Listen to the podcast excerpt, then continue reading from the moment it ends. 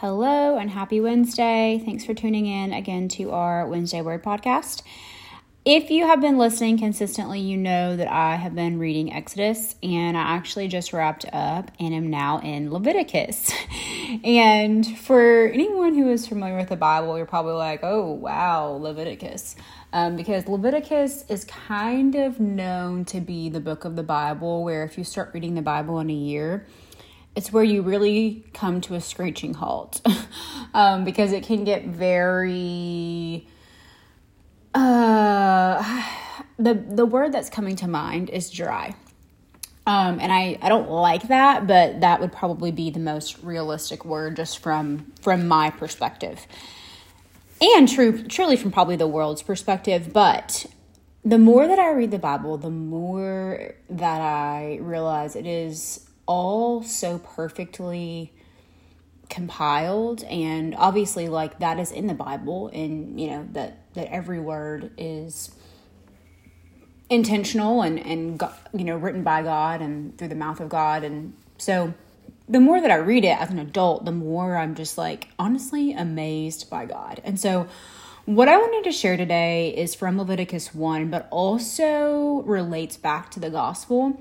And I think this is really important for any of you who have ever questioned, like, why did Jesus have to be born? Why did he have to die? You know, all of these things that I think can be really confusing for non believers of like, why did this man who was God have to come die for me? For me to be able to have access to God and have eternal life, which is a really valid question, to be fair. So, okay, what we're gonna do, and let me just say, I'm only gonna be scratching the surface on this, so I hope that I do a good job of it. But um, I just found that this was really, for me, eye opening of just seeing the connection and the correlation of God's promise with his chosen people, Israel, and his basically like ceremonies for them to be made holy and perfect in his sight in relation back to the gospel. So let me read from Leviticus 1. And side note, this is like, I don't know if y'all hear Teddy, but he is snoring. So if you hear that, that's what that is. um, if you know Teddy, that's my dog. So I apologize if you do hear some noise in the background. Uh, just to add some lightness to this podcast. Okay, so let's start from Leviticus 1. And I am going to read quite a few verses, so just bear with me. Try to stay focused because, like I said, this can get. It's just a lot, and, and it's not something that we don't offer sacrifices anymore at this point. Um, and so it can be kind of like, whoa, like this is a lot to take in. So let me start from verse 1, and I think I'm going to go until at least verse 10, I believe. So we'll just go as, as far as as I think I should go. All right, so the Lord called to Moses from the tabernacle and said to him, Give the following instructions to the people of Israel. When you present an animal as an offering to the Lord, you may take it from your herd or cattle or your flock of sheep and goats. If the animal you present as a burnt offering is from the herd, it must be a male with no defects. That's important. A male with no defects. Bring it to the entrance of the tabernacle so you may be accepted by the Lord. Lay your hand on the animal's head, and the Lord will accept its death in your place to purify you, making you right with him. I'm going to repeat that. The Lord will accept its death in your place to purify you, making you right with him. Then slaughter the young bull in the Lord's presence, and Aaron's sons, the priest, will present the animal's blood by splattering against all the sides of the altar that stands at the entrance to the tabernacle.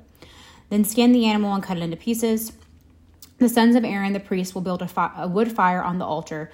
They will arrange the pieces of the offering, including the head and the fat, on the wood burning on the altar. But the internal organs and legs must first be washed with water. Then the priest will burn the entire sacrifice on the altar as a burnt offering. It is a special gift, a pleasing aroma to the Lord.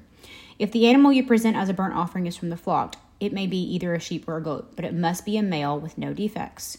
So again, we're seeing that same um, theme here that it must be a male with no defects. And the reason that the Israelites had to do this, and and let me just kind of clarify, like a common person didn't necessarily like do all of these things. You're seeing that that he's telling Moses, you know, what are the procedures when you present an animal?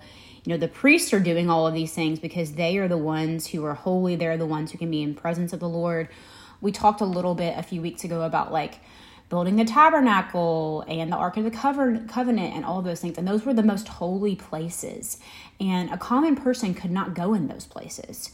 And so that's also important as we go back to the gospel in a, in a few minutes. But this is all really important because the only way to become purified and pure in the sight of God before Jesus was to offer sacrifices to God, like animals as sacrifices. Um, there's also information in here about grain offerings and, and other things if you didn't have animals.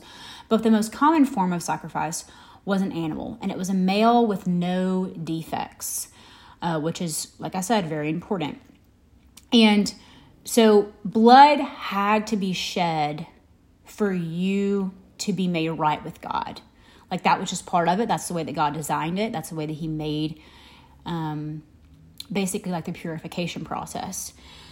So, all of this is really important because Jesus is the male with no defects. He is the man who was born fully God, fully man, but he lived the sinless life that we couldn't live. And so instead of us having to make sacrifices to God, um, I mean, consistently, because obviously we're sinning daily, uh, almost moment by moment, honestly, God gave us the ultimate sacrifice to go in our place so that we could be made right with Him, that we could have access to Him, um, that we didn't necessarily have to go through a priest to offer sacrifices to Him to make us right with Him. And I just think that when you think about the gospel in those terms, when you also think about the intricacy of how God designed and wrote this story for us, it's actually really amazing. And the Bible is perfect. And my husband and I have talked about this a lot. It is, if you try to disprove Christianity, like there's actually a man who has written a book on this and he tried to. And in his journey to, to try to disprove Christianity, he actually became a Christian because he couldn't do it. The Bible is the most accurate, oldest book in the world. And as time goes on and on, what happens is people, historians, keep finding more evidence that only increases its credibility which I find just amazing. And honestly, I find a little bit like God's humor as well in all of this, of like, and just his goodness. I don't know. I just think God, his mind and his thoughts are so much greater than ours. And so sometimes I think that he. He just always surprises us, and sometimes that's a good thing, and sometimes it's a bad thing.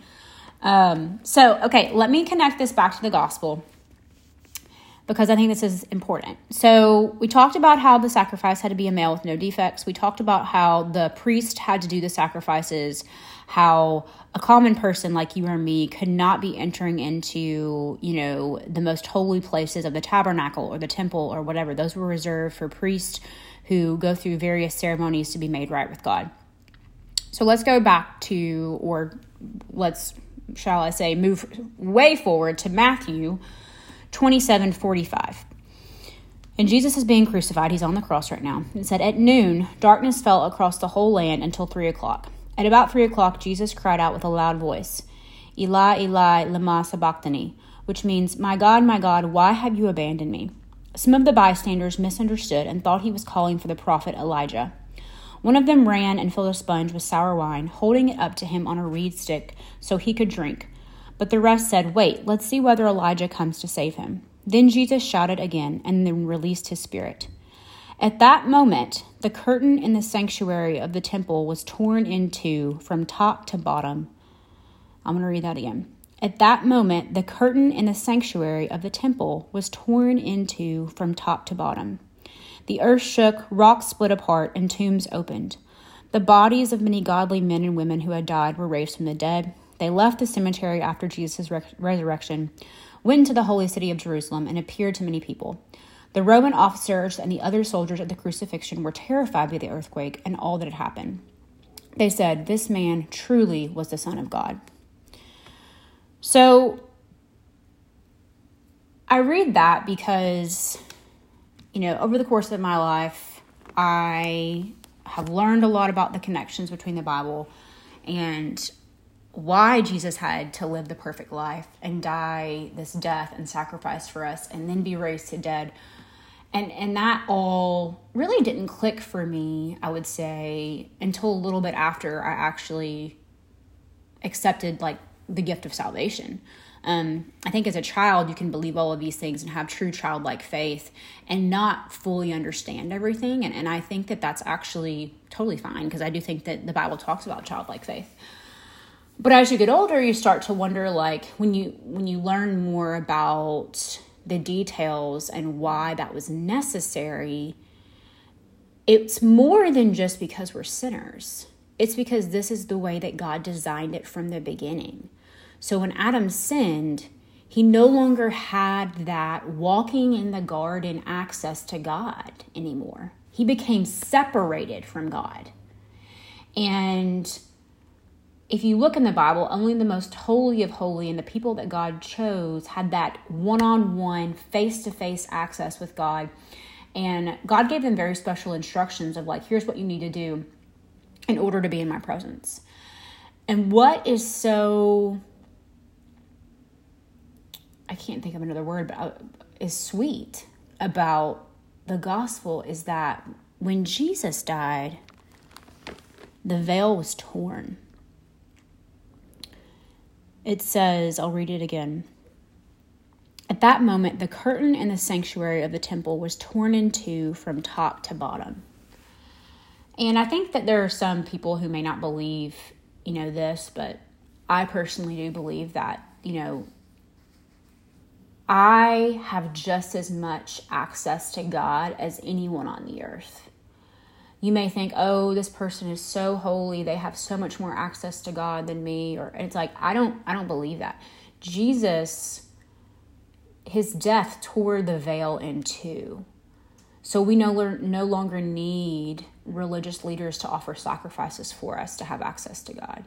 God is is at our access at any moment. And that's because of his son's sacrifice. So if you are in Jesus, if you have the Holy Spirit living inside you, you have access to God at all times.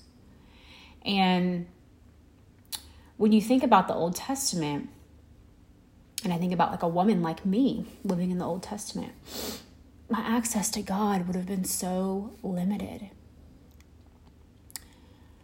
And the fact that now I'm living you know, in 2023, and my access to God is unlimited, is just, I think, such a blessing and one that we 1000% take for granted. So, I really wanted to share that because, one, I just thought it was really helpful. I think, especially for people who may not understand why did Jesus have to, why? Why did Jesus die? Like, what, what's the purpose of that? Because I think you know, if you care about details and if you care about the purpose of things and and the why behind things, that's a really valid question. Um, and I, like I mentioned earlier, I only scratched the surface. I mean, this is like real quick explanation and definitely missed a lot of details. So I'm not hiding that, but um, I hope that that was helpful and I hope that it gave you a little bit of an insight into the connection between the Old Testament and New Testament, and how truly everything in the Bible points us back to the gospel and points us back to God's love for us, Christ's love for us, and the power that we have in Christ and the access that we have to God and His love for us. I hope that blesses you. I hope you have a wonderful week. And as always, thank you so much for tuning in.